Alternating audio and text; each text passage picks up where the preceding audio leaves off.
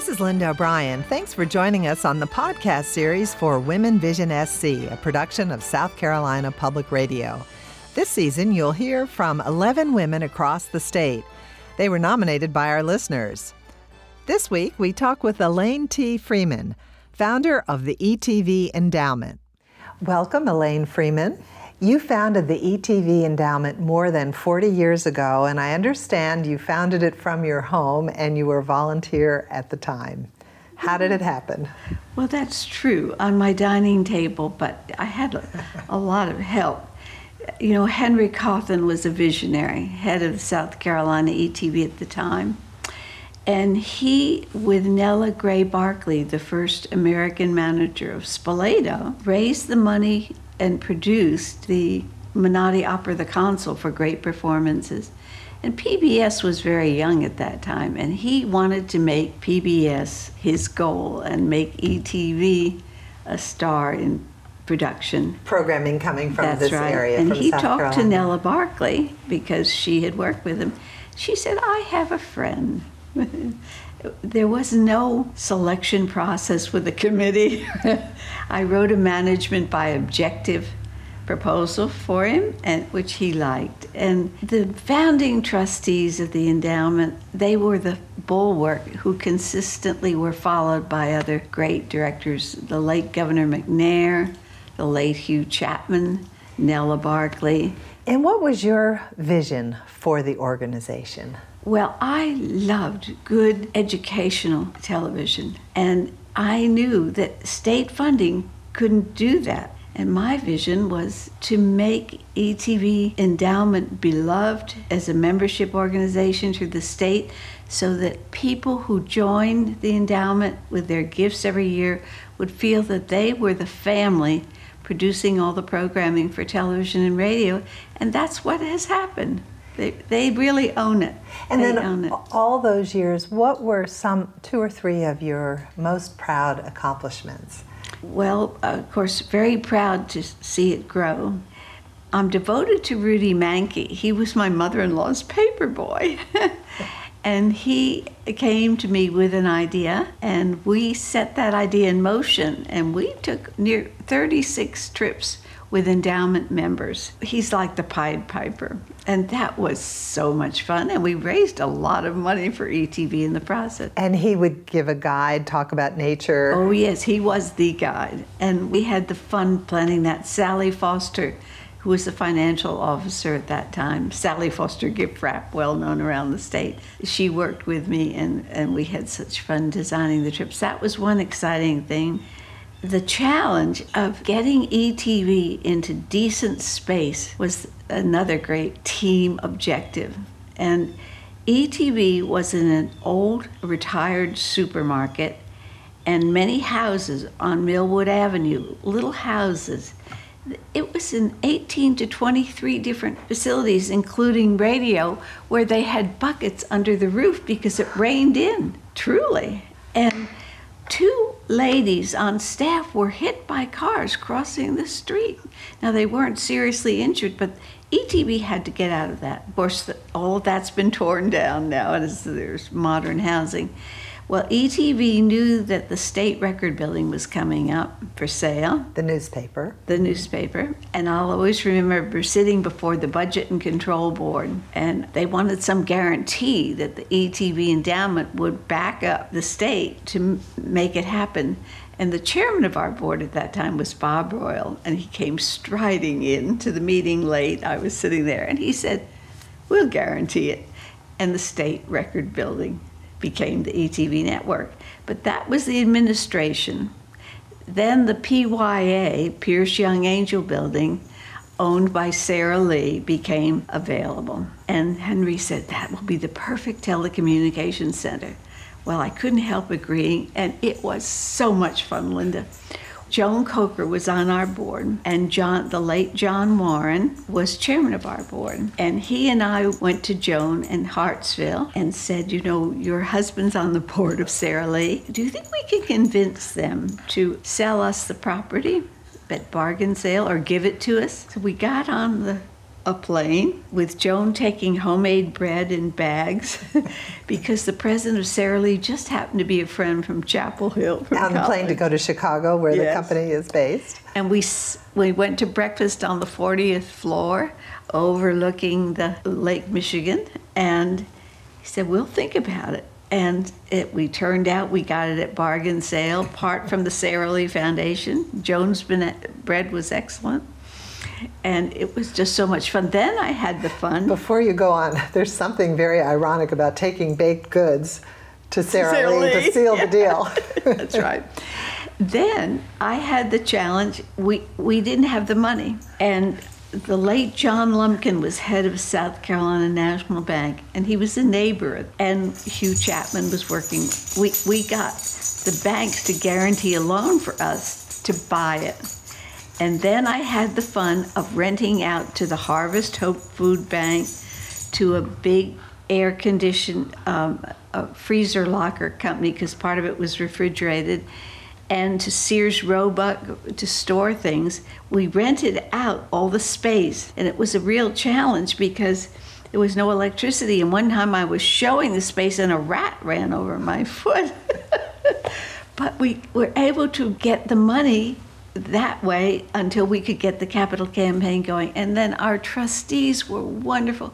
The late Robert Small took me with him to then Bell South and Piedmont Natural Gas and Lawrence Gressette. You know, they all worked together and we raised the money and the state was impressed and put in some money as well and we opened that beautiful telecommunications center in 1998 and that was so much fun So it was a true public-private partnership. it was, but you know, I had a lot of sleepless nights over it because it's, it seemed at first almost insurmountable. I didn't know if we'd get renters. It it was a couple of years before ETV could get the architects to draw the plans. They had a Dallas firm that drew plans so that if a bomber went over the studio, you couldn't hear it you know, it, and the, this floor of the main studio was floating. And the main studio is named for Bill Murray, the William E. Murray Studio. He was a superb trustee from New York and Charleston, and he made the original $500,000 challenge grant to begin the campaign. You see, our trustees, I can't tell you how wonderful they have been and continue to be for my successor. And what has that meant to the endowment, to the whole organization, and to viewers and listeners ultimately? Well, their commitment and their dedication has meant success for ETV in this state and beyond. The credibility, we, we've succeeded in having grants from so many foundations. Arthur Vining Davis and Pew and the CPB and the National Endowment for the Arts and the National Endowment for the Humanities, grants for Marian McPartland's piano jazz and having that list of trustees with their vitas attached to our grant applications, that's meant a lot. The transparency and the accountability of the endowment has always been guaranteed because we have a watchful board. They're a hands on board. They don't try to tell you what to do or do your job. And I think that's been true for my successor. But they are people who have been in the broader world of the corporate world, the philanthropic world, and they know that it is very important to be good stewards. And we have emphasized that stewardship. And maybe that's the third thing I could say with you being partners with the likes of Rudy Mancke and Beryl Dakers and others for, on telethons for decades was such fun. And it's always the stewardship that we've been able to talk about. You read in the paper and hear on television and radio of other nonprofits that are not stewards, and we've always been stewards. And under Kobe Hennessy, the Charity Navigator has given the ETV Endowment the highest rating for, I think, six years now. And you retired in 2008, but you're still very active in the endowment, including supporting projects like World War II veterans Yes. Well, and their I- I- stories. I became an executive producer through uh, the decades of raising money to be accountable, and you're working with the likes of Bill Moyers and, and other producers, and you ha- have to have production insurance, you know, liability insurance. And so that kind of led me into being an executive producer, first with Piano Jazz, and then with John Rainey. Uh, this World War II series and Vietnam series, which you have seen, and Man and Moment profiles of, of veterans. And that has been an eye opening experience because veterans, some of whom I've known because I've been around a while, would never talk about what they went through. But away from that experience, enough decades, and being interviewed for a documentary about South Carolinians and their sacrifices, and not just those who served, but those who were at home, the, those who were building the ships in the Navy Yard. You learn how dedicated these young people were then to keep our country free. And I have to say here that one of the most important things in ETV's mission and public radio mission is that ability to present public affairs and worldview and state view in a balanced way. We need to have good commentary on the world at large, as well as educational programs and cultural programs. And I think ETV has been very successful in doing that through the decades.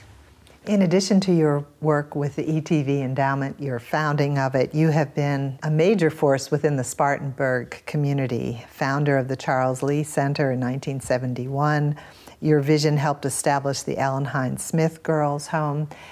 How have you decided which causes to support and then get behind them? Well, it's, it's always been about education and a lot about special education and about young people who don't have the opportunities for education. And of course, ETV was offered that. But the Lea Center was so badly needed. I taught in the public schools here first. And I will tell you that there were four separate boards who were four separate entities who had their own money and their own mission, and they were willing to come together to form the Lea Center Board to merge all their assets to build a new entity, and it's very rare that that can happen. That was an eye opening experience for me early in my voluntary career to see a center that is now serving people with disabilities from birth to nursing home. It, it has residential components and so on. And to see that grow has been one of the most rewarding things of my life because I chaired that fundraising campaign again with a wonderful team. How would you define your overriding life vision and how that has translated to success in your career and your fundraising support? I always tell my children, and they will tell you this I tell them you have to give your life away. And when you give it away, you're giving it away with other people. You share it together. And nothing is ever accomplished by one person alone. Nothing. So by giving your life away, you're you are inviting others to give it theirs with you. Well, what would you say has been a turning point in your life that led to your plan or your success? I think it's, I, I, I don't like the word my success. It's been a success with the people I've been working with. But I, I think that Wellesley gave me a superb education as a woman. I think junior league training gave me great education. I think in working with the Charles Lea Center and then the trustees of the endowment board, I think you have to keep learning, and I'm still learning, and that's the secret of happiness in life. Who or what gives you the most inspiration? Waking up every morning in this glorious world gives me enough inspiration. My dog and I walk two miles every morning before breakfast. and, I, and, I, and I have to say, it's my view of what gives me inspiration is my Presbyterianism. You came up in your career and your fundraising work at a time when women did have many more challenges. What was your biggest workplace challenge, would you say? Well, you know, it, uh, that was the capital campaign for the Communications Center. But I found out that I was always the first woman on a board. It happened in the corporate world, it happened in the voluntary world. you know, people in the late 50s and 60s, oh, you know, do they want to have a woman? And I had some wonderful mentors in this community. And so I never felt left out. I felt that as a woman board member, I was learning and maybe I was setting an example. And then if you were a good board member, my gosh, you got called on to do this and that and the next thing. And my children would say, Mom, did you really want to do that? But I had a supportive husband too, so that was good. What would your advice be for young women today? Watch the people around you who are successful. Try to learn from them. Try to become part of their team. Find a goal that you want to accomplish that makes you your life fulfilled and happy. And don't lose as much sleep as I have done sometimes at raising money you know, I, it's hard for me to understand the Me Too movement. I'm so sorry because every gentleman I ever worked with was so honorable from the very start. So I, I can't give young women advice in that regard. But I think it's being yourself and having integrity and finding people that you feel have integrity too and work with them. You mentioned the Me Too movement. How do you think it has changed gender issues in general, if it has? Oh, it has. It's made everybody very aware. And I don't think that's bad. It's disappointing when people that you have admired from afar turn out to have feet of clay. And because of that movement, maybe all the mentors will be like the mentors I've had and they won't have feet of clay. So, you know, I don't think it's a bad thing, but I can't relate to it because Oh, thank heavens it never happened to me. One of the issues that women face is work life balance. You have a family, you have demanding work hours. How have you been able to balance mm, those two? That was maybe the biggest challenge for a long time because you were up late at night and sometimes coming home from telethons at 11 o'clock at night, I would wear my husband's hat and drive home, you know and so I'd look like a man in the car. Fortunately, he was a, busy man himself. And I think one thing that's important if you're married and you're facing the challenge is to keep a good meal on the table and to participate with your husband in a sport. He and I golfed and ten- played tennis together. And that took priority. If he wanted to do it, the heck with the fundraising, you know. I didn't know I couldn't putt until he died. So I'm learning to putt. I'm still learning. You're still learning. How have you seen the role of women change? Oh, vastly, to my delight. I was told by a board when I left after a certain number of years that there'd only be one woman at a time on that board. Well, I happen to know there are a lot of women on that board. And it's wonderful to see women in governing positions I wish there were more in executive positions. I wish there were more in the public sector. I think we are more empathetic on the whole than most men. Who was your favorite teacher growing up and why? Oh my goodness, uh, that was Katharine Balderston at Wellesley. She taught Shakespeare, and she was already probably in her 70s, but she was so inspirational. And she taught me that the quality of mercy is not strained. It droppeth as the gentle rain upon the place below. It is twice blessed. It blesses him who gives and him who receives. And I believe that. And one last question about leadership. How would you define leadership? I think leadership is having a clear vision of what you want to do and set it at your goals, and then sometimes leading from behind as an innovator but a team player. I just so firmly believe that being a servant leader is more important than beating a drum. Thank you very much, Elaine Freeman. Thank you, Linda. It's such fun to be with you. You've been listening to Women Vision SC, a production of South Carolina Public Radio. You can find video stories and other resources on Know It All and scetv.org. Subscribe to this podcast on NPR One, Apple Podcasts, South Carolina Public Radio.org, or wherever you find podcasts to hear the rest of stories from this season. The producer of Women Vision SC for South Carolina Public Radio and the podcast series is A.T. Shire. William Richardson is the producer director of the television series. Zhao Yu is associate producer. Tyora Moody is web manager. Special thanks to Bobby Kennedy, director of special projects. For SCE TV and South Carolina Public Radio, I'm Linda O'Brien. Thanks for joining us.